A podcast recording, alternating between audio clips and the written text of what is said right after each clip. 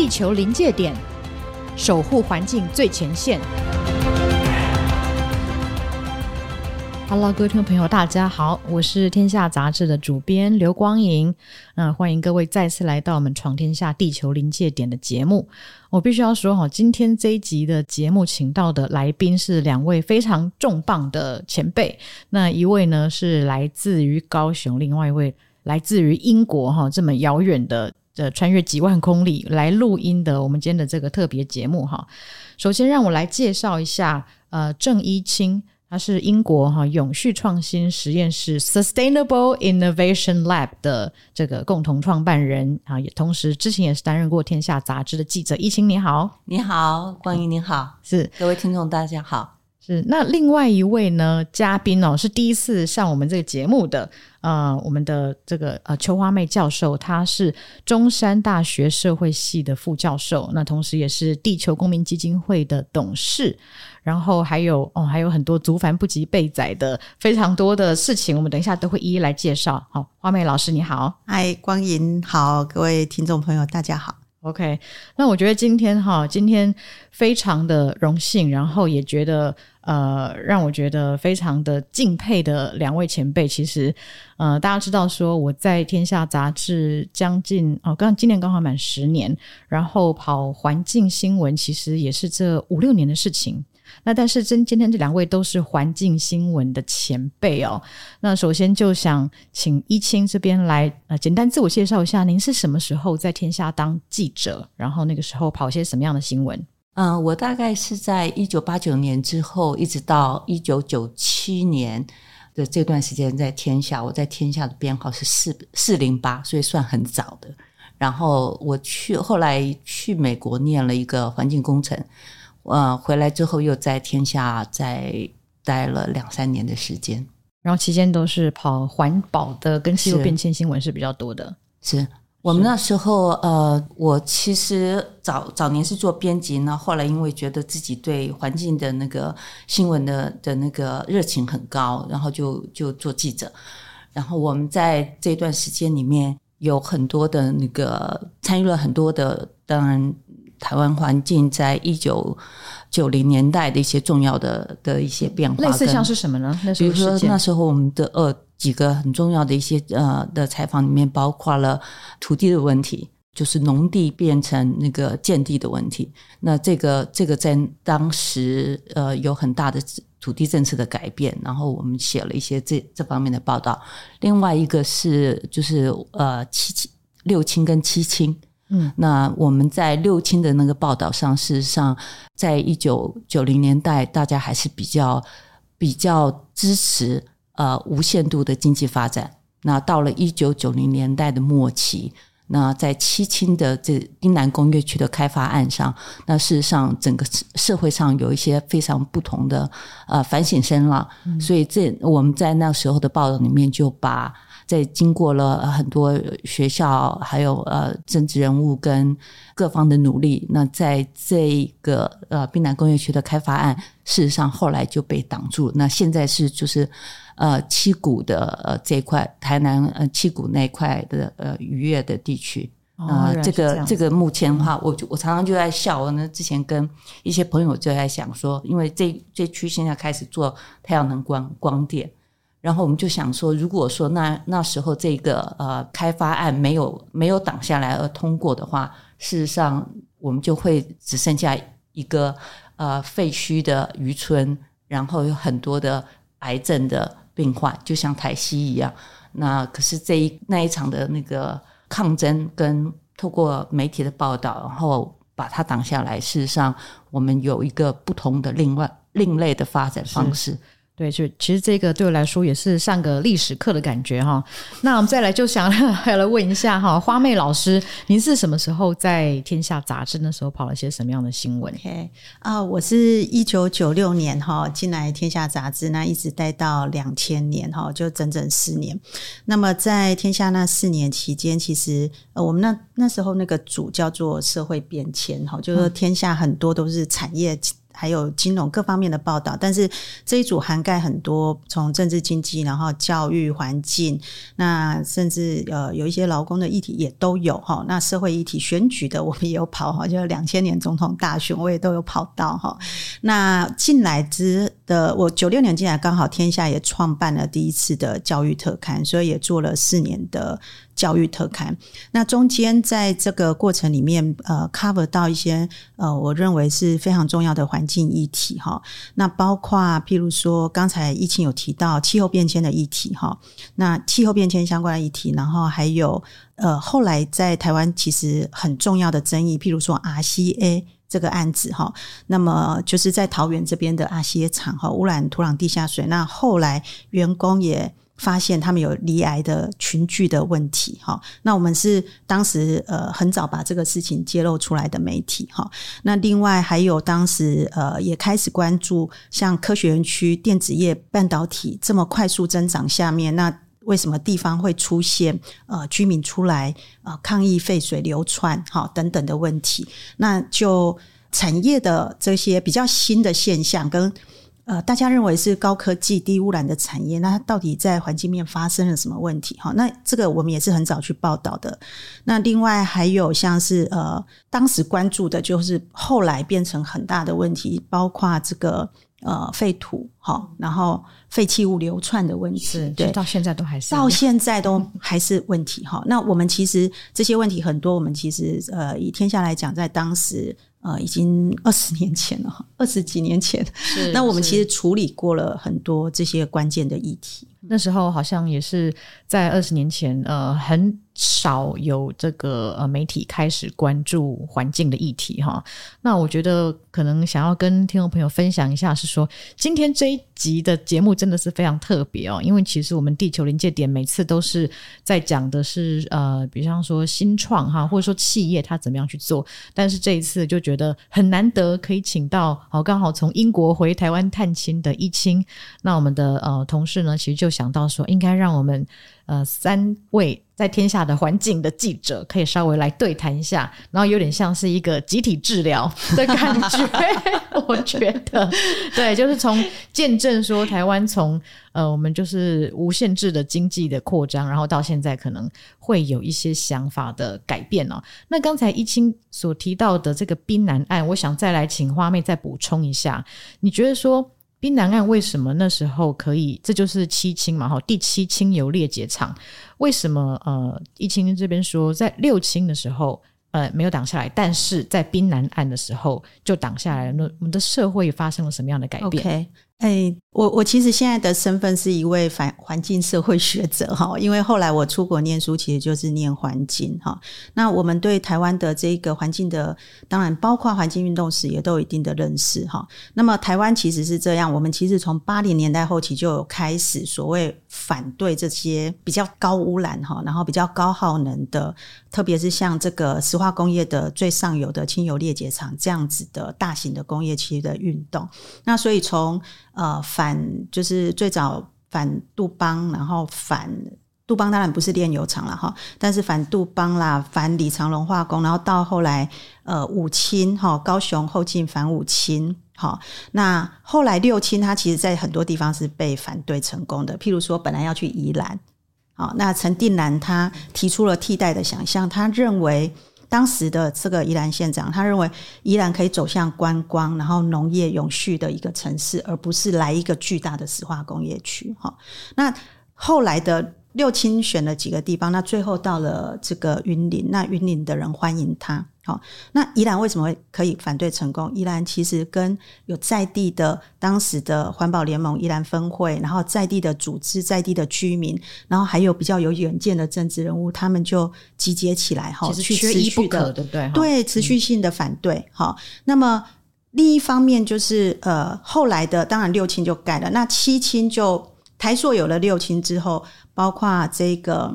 东地市，然后叶龙集团，他们就想要在我们台南哈，就是七股。七股是一个什么样的地方？七股就是一个余温湿湿地，然后潮间带、黑面琵鹭大潮沟的有黑面琵鹭的地方，嗯、有这些呃非常珍奇珍贵的物种的地方，濒危物种的地方哈。那所以当时当他们也有这个大炼钢厂跟炼油厂要来的时候，其实地方的从呃其实非常重要是保育组织哈，包括呃湿地联盟哈，在地的这些保育组织，还有呃各种各样的组织哈，整个南台湾。甚至高雄、屏东的组织，哈，其实都一起出来反对，哈。那反对的过程里面，也连接到当时比较重要的政治人物是那个。立法委员舒焕智哈，哦、那另外就是黑面琵鹭也救了大家，就是因为它是濒危动物，那我们就台湾一些年轻的人哈，就是呃，当时有一个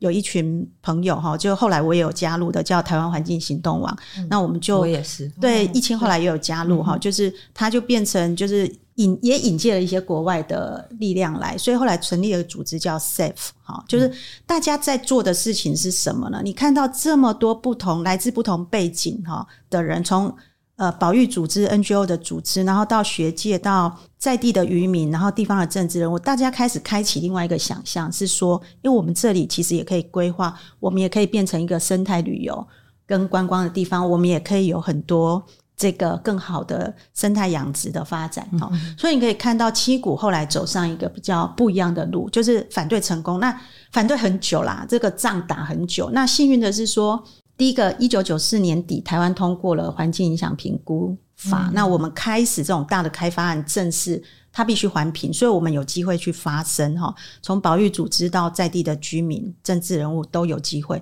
那这个长期的对抗，那当然后来其实叶龙集团自己本身就是也放弃了，他们自己也放弃了哈，因为他们自己财务的问题、各方面的问题哈。但是 anyway，他其实是呃通过公民的力量就把它挡下来。那我们后来还有一个非常重要的这个以这个。呃，石化工业区来讲，最重要的另外一个案子就是国光石化哈，本来是要在浊水溪北岸彰化大城这个地方，嗯、那那一个也是另外一个，就是更多更多的公民的力量，当时甚至译文界的，然后作家，对，通通来了哈，全体总动员，对，总动员，那那个也是一个很重要的案例。那我上课其实常把台湾地图摊下来，摊出来哈，给同学看，就是说你可以想象吗？其实过去假如这些反对哈都没有。都失败，嗯，好，那我们会我们会从北到南，好，就是浊水溪南岸是六轻，北岸会是国光石化，嗯哼，然后这个我们的七股那边就会是这个七轻，好，这是滨南工业区，就是台南。石化岛。对，然后我们高雄本来就好几个石化工业区，嗯、哼那你整个西海岸，那我们现在在谈的这个空屋的问题，事实上包括六轻，我们在下风处的整个中南部县市，其实都是受影响的哈。所以呃，这个简单来讲，就是说，其实一个社会的改变以及一些替代性的发展的想象，其实是靠很多关心环境的人一起。好，然后去追求。那另外一个是说，我们真的也要很审慎的去面对台湾这样的一个小岛，乃至整个地球这个环境的承载量，其实是一件重要的事。是，我们。我们的社区居民的健康，或者是我们的生态环境、我们的生物多样性，我们能不能承受这么多的开发？是，好。那每一个开发都需要土地、需要水、需要电、需要各种各样的原物料。那这些。我们能不能能不能支撑这种无限增长的？是。对，也就是我们这一个节目的这个名称叫做“地球临界点”。对，我们就是在讲临界点，我们已经站在临界点上面了。是，是的。那下一个问题想要问怡清，因为我觉得你的呃后来的改变是比较大的。你后来是去了美国念书之后，那然后离开媒体嘛，嗯、那是后来就去做了一个有点像是智库一个研究的的这样的一个呃新的组织哈。为什么会离开媒体？那跟你现在做的事有什么样的关系？其实我在天下的最后几年，其实常常觉得说，事实上，呃，台湾有很多的环境的挑战。刚刚我们提到，从滨南工业区到土地开发到环境，可是台湾的很多的思维，主要的思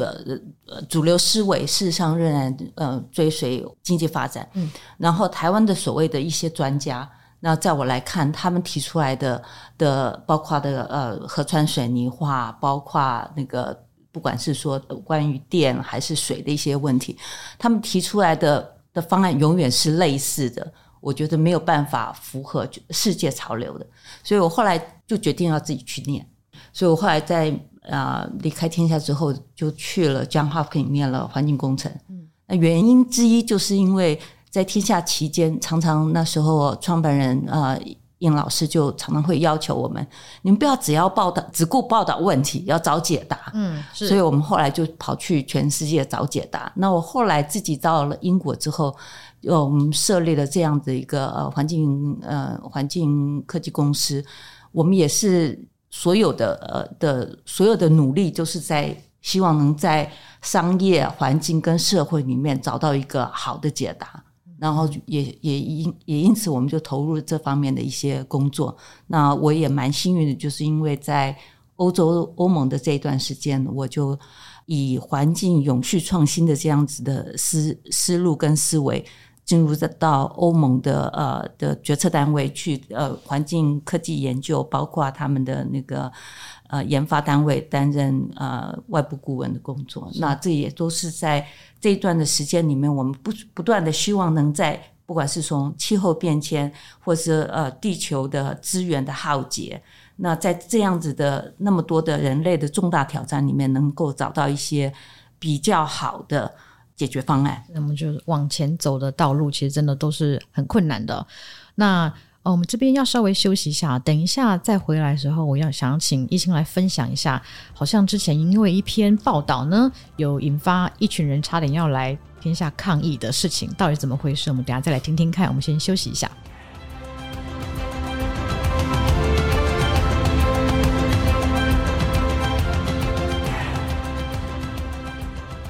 欢迎大家回到《地球临界点》的节目。我们今天现场来宾是来自英国的郑一清，呃，还有呃中山大学社会系副教授邱花妹老师。刚才上一段呢提到说，一清之前在当记者的时候写了非常多的很有影响力的环境报道。那听说有一次呢，写了一篇短短的报道，好像才两三页，但是引起了呃一些那个意想不到的效果。可不可以讲一下这是什么样的故事？哦，我从美国回来，念书回来之后，又在天下待了两年。那我那时候每一次，几乎每一次写任何一个报道，几乎每一个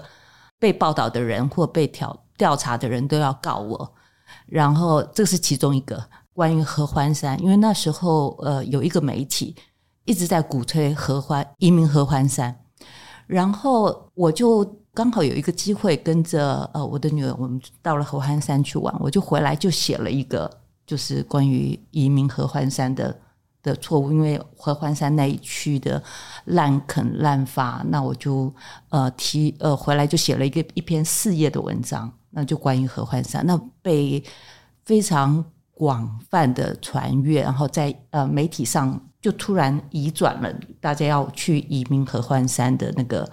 的那个风潮，那所以那当地的民宿业者，包括台啊、南投市的那个啊、政府，都决定要呃要处理这个问题，因为你一下子把所有的人都引引到了一个不应该被开发的合欢山去，那那当然，因为民宿他们有很大的商机，所以他们就很生气。我的那篇报道就就组团要来抗议。嗯，呃、你怎么会知道他要来抗议呢？其实我是后来才知道，因 为因为那时候的呃，就是现在的总经理跟董事长呃，迎春他们怕我会很生气，然后就把这个事情偷偷的处理掉。哦、他们怎么处理掉？他，他们其实就是呃，包括要来来天下呃游行啊、抗议啊，他们就是。去见他们，然后跟他们，跟让透过其他的方式跟他们讨论，说到底这样的方这样子报道是不是对的？然后他们他们后来就气消了，就没有说真的来来。所以他们自己跑去合欢山跟这个民宿业者沟通。民宿业者已经来，哦、已经来到台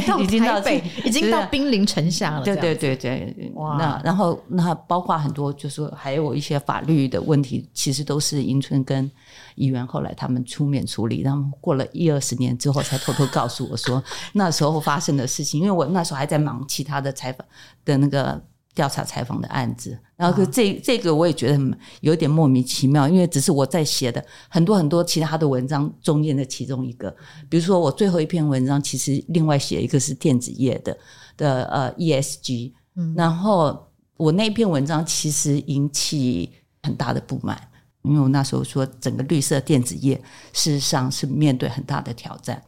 然后我记得，其实我还蛮感激发行人。我记得在文章要要刊登之前，他就把我叫到那个编辑室，他只问我一句话，他没有要要试着要挡我的这篇文章，他只问我说有没有证据。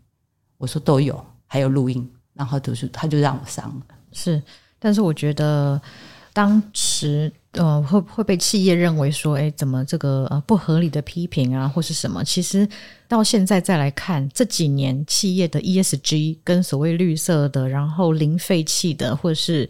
降低呃水电使用污染排放的，这这已经变成他们 DNA 了。所以当时其实我觉得，所有的企业都应该要很感谢说有这样的报道，把这样全球趋势。指出来，因为没有人是一开始就会做得很好的嘛。那我们知道说应该要做一些什么样努力之后，其实现在都已经变成哈，这个 ESG 都已经变成所有公司的它的营运的准则了。所以如果说这时候再来写的话，完全会是一个不一样的状况啊。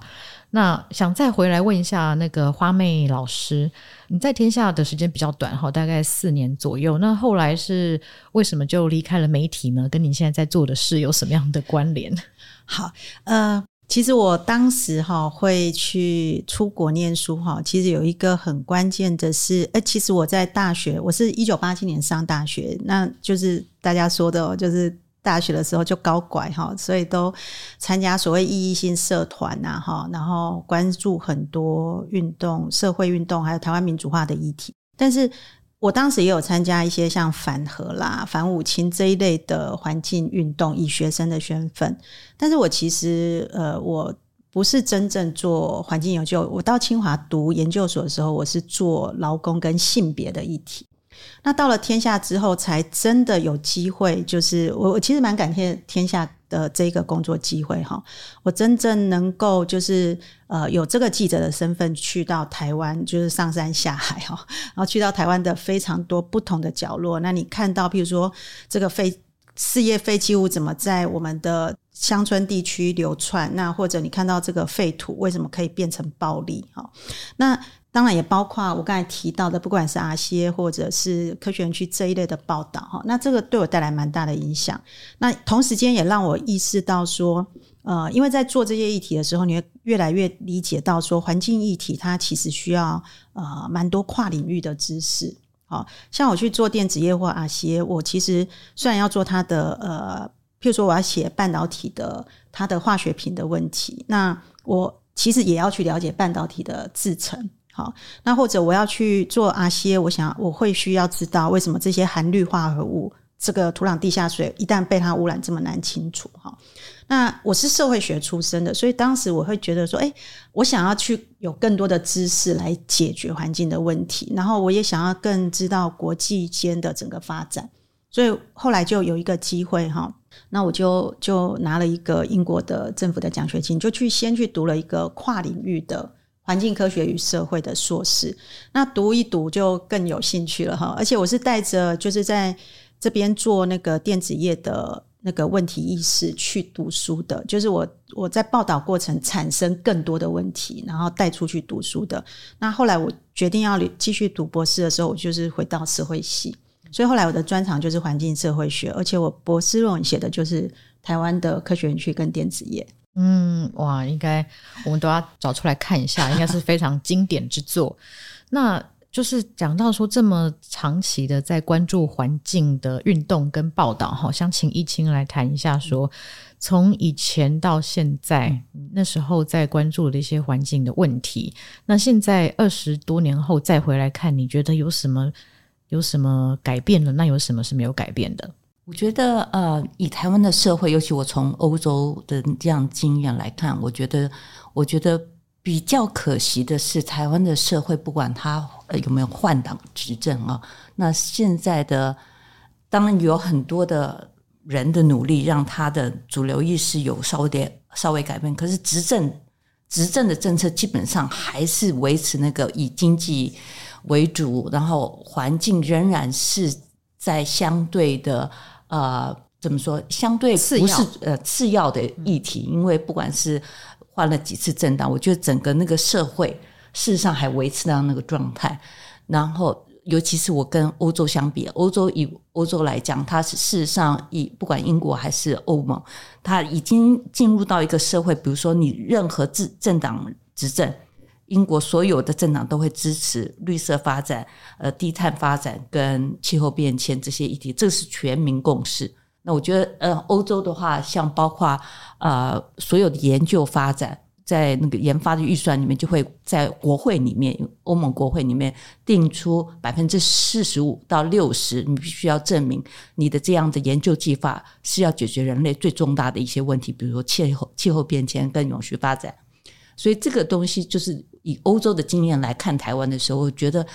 有很多人努力使台湾往前走了一些，可是从进到每一个。领域的主流意识，我仍然觉得还没有到那个程度。也许未来再还要再努力十到二十年。那有一些平面媒体，像天下或其他平面媒体，已经有把这个议题当做一个很重要的议题。可是我们看到，还是有一些非常不好的呃电视报道，他会把比如说呃气候的异常去报道，说是他不会去谈。说他那个是气候变迁对现在的那个气候异常的影响，他会突然去扯出什么雷公呃的这样子的的那个、啊、真的吗？是我我前天看了，我就觉得 啊，怎么会有这样子的状况发生？因为觉得好像他们把把那个这样子的气候异常当成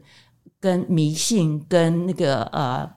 这些东西结合，那这是在电视媒体上必须要做很大的改变。那我觉得那一块事实上还离。离世界媒体还非常遥远，是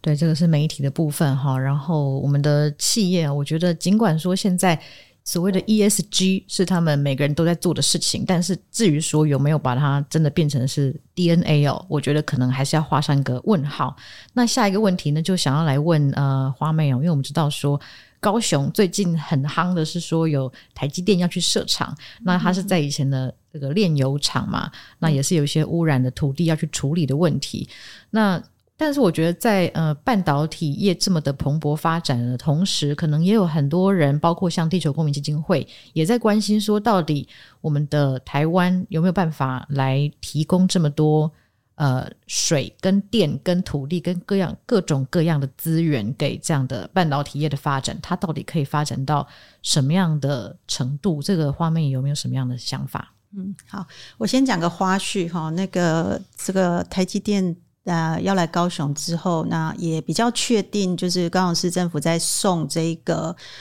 这个呃，他们叫做男子产业园区哈的这个环评，因为它是用原来就是呃。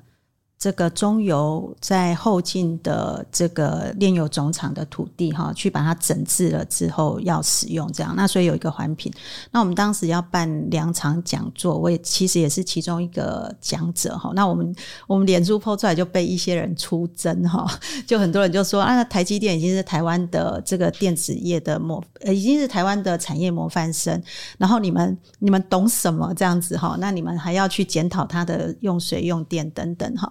那呃，我我觉得其实这个应该这样讲，就是说，呃，第一个其实呃，看到那样子的冲突出来的时候，我会觉得说，呃，台湾社会就是我们我们其实呃，我们我们其实需要更多的学习哈，去理解一件事，就是说，其实包括公民社会的力量、跟产业、跟政府彼此之间的这种。呃，互相监督制衡的关系，其实是可以让台湾更好的。那即便像台积电这样这么好的产业，我讲一个过去的呃，这么大家觉得很棒的，已经是台湾企业的模范生哈。我两千年的时候，我写那个我离开天下的，我有我也有一个告别之作，就是当时的那个封面故事哈，其实就是写写这个科学园区，然后写这个电子业哈。那我其实当时去。台积电是第一个出 CSR 报告书的，嗯，的企业。那当时我去采访的时候，他们已经终于在两千年出了。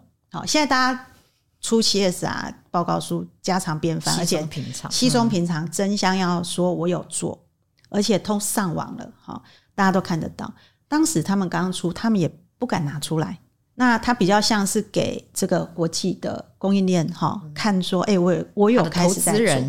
他在当时是企业的领头羊，那他确实先做了。可是，即便像《天下》这样的杂志，我去采访，他不给我整个报告书。后来，他们其实只有 copy 了其中环境的几页给我哈，在我这个 这个问来问去的时候，终于给我哈。那哎、欸，其实这个就是这样，就是说。像台积电这样的产业，这个公司它其实它面临的，除了台湾的环境跟各方面的法规的规管，它面临的是国际供应链的压力。但是他们一直以来最就是大家最最常不想面对的，其实是在地的，不管是 NGO 或者是市民居民哈，大家的一些这个监督跟看法。那当然我知道这个很竞争冲突，有时候会会有一些。压力哈，那大家企业有点不知道怎么处理，但是另一方面，我会觉得说，这样子的制衡力量，其实你可以想象，就是当有更多人愿意发声，然后对话，去让这个这个企业做得更好，其实是对环境是好的事情哈。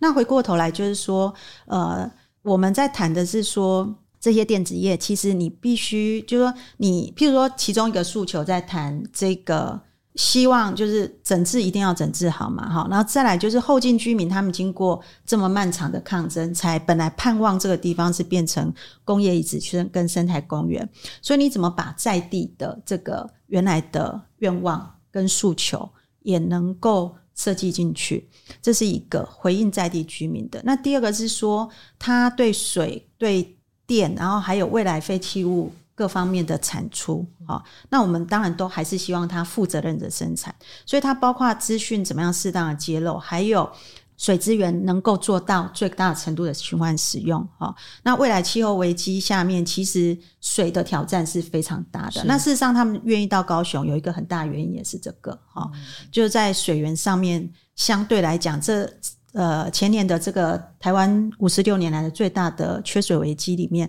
我们南台湾，我们高雄的状况是相对是比较好的哈。但这个有机会再待会讲一下，就是说它其实牵涉到 当年滨南工业区，后来开。发展出一个南台湾的替代水资源运动的非常多的诉求，嗯，所以后来我们南部有用了比较多平原水库的概念，还有浮流水的概念。哦，那当然还有对地下水库，然后当然还有就是呃中油它本来就有一个备用的水源了哈。那水的部分、电的部分，我们也在谈，就是现在的再生能源都被台积电买光了，其他人都不用买了。那企业也有很大的责任，除了在你的厂区之外，我举例来讲，我们现在其实这么需要太阳光这个再生能源，那我们整个台湾社会里面，只有政府，只有 NGO 一直在拜托大家，一直在推动说，我们是不是包括整个城市的建筑、社区的建筑，我们怎么样能够更高程度的自力发电，或更高程度的去包括所有的这个公共建筑，能够去把太阳能的这个。发电的比例可以提高，哈。那企业不能只是说啊，我就是要电就好，哈。那大家知道，就是说，现在为了求快，包括刚才提到的七股这个地方，那就有了渔电共生的政策，也引发了蛮多的冲突。过去四年的科技部的研究，其实在做渔电共生的研究，哈。那也引发了很多冲突。那台积电不再能够，或者说这些企业的社会责任，要想的是说，我今天不是只是要出一个 ESG 很漂亮报告书，或者是我跟国际间供应链，我承诺了我加入 RE 一百，哈，我二零二五年要达到百分之百再生能源，那我就是政府帮我把水备好，帮我把电备好。其实你已经没有办法再这样做了。那退一百步想啊，就是说。纯粹也还是要从企业的角度去想这件事的话，你一样不能再袖手旁观，你必须要负起更大的责任，一起去提高社会对这件事情的接受度，因为他们是有话语权跟影响力的。所以，其实我们在以电的部分来讲，比如说，我们就提出来说，你是不是呃，在促成整个后进社区愿意做太阳光电这件事，再生能源发展的部分，你也。开始能够去发展一些在地的计划来支持它，而不是做伸手只想要买哈，也要去做一些很多的事情。对，那我觉得其实像华美讲的，这个点我觉得很好哦。其实我们不管是说媒体，或者是说民间团体在监督，我们并不是完全对立，我们并不是说我们完全不要，而是说透过一些呃这个更好的方案的提出，然后促使这个不同的思考。那我们可能就是可以来做得更好，可能没办法一步到位哦。那最后一个问题呢，我想要就是让两位都来回答哈。就如果说你现在还是在天下的环境记者，你觉得现在你想要来做什么样的题目哈？一清，你这边有什么想法？我觉得其实呃最重要的就是把国际的呃全球的环境的趋势最最大的的那些改变。啊、能在天下报道出来，我觉得那样子的影响力会让台湾的人看到一个不同的社会的可能性。因为我觉得我们已经习惯某一种所谓的小确幸的思考，那可是没有看到事实上有另外一种生活的方式，是别的国家的人他们用更更永续的方式或找到了解决的方案。那我觉得我们那时候好像曾经有比较。多的去照顾到这一些，那我觉得，我如果说我现在还是天下，我会特别在天下报道出来。那花妹老师呢？你感觉呃很想回，有机会其实还是很想要做记者哦，这是我很喜欢的工作哈。不过我也很热爱我现在的工作。那如果有机会再做报道，我觉得呃其实大概三个层面的哈。第一个就是说，其实台湾的那个气气候失自率，而且就是。呃，一般人认为，呃，气候变迁是不是发生中？哈，最近有一个调查出来，就是说这个比例是非常高的，嗯、在世界排名是前面。是，但是愿意为这些事情做出改变的。其实比例偏低，而且还偏向觉得说啊，如果其他国家有做的时候，我们再做哈。那我要强调的是，第一个哈，我会觉得呃，我会希望有更多哈，就是像不论你参通过参与公民组织，那或者是日常的这个永续的环境行动来做改变，这样子的报道，以及这种可以触发是更多人愿意从不管是你的工作的。你有工作的身份，或者是在你的工作岗位，或者你作为消费者，或者你作为一个市民，你有机会去促成改变的这一类的呃方法，好，那跟案例它可以被报道出来，让它具有扩散性，好，有扩散性，我觉得是重要的哈。那这个也连接到就是 IPCC 它第四月发布的这个第三次报告的呃第六次报告的第三部分，它其实有提到，就是说。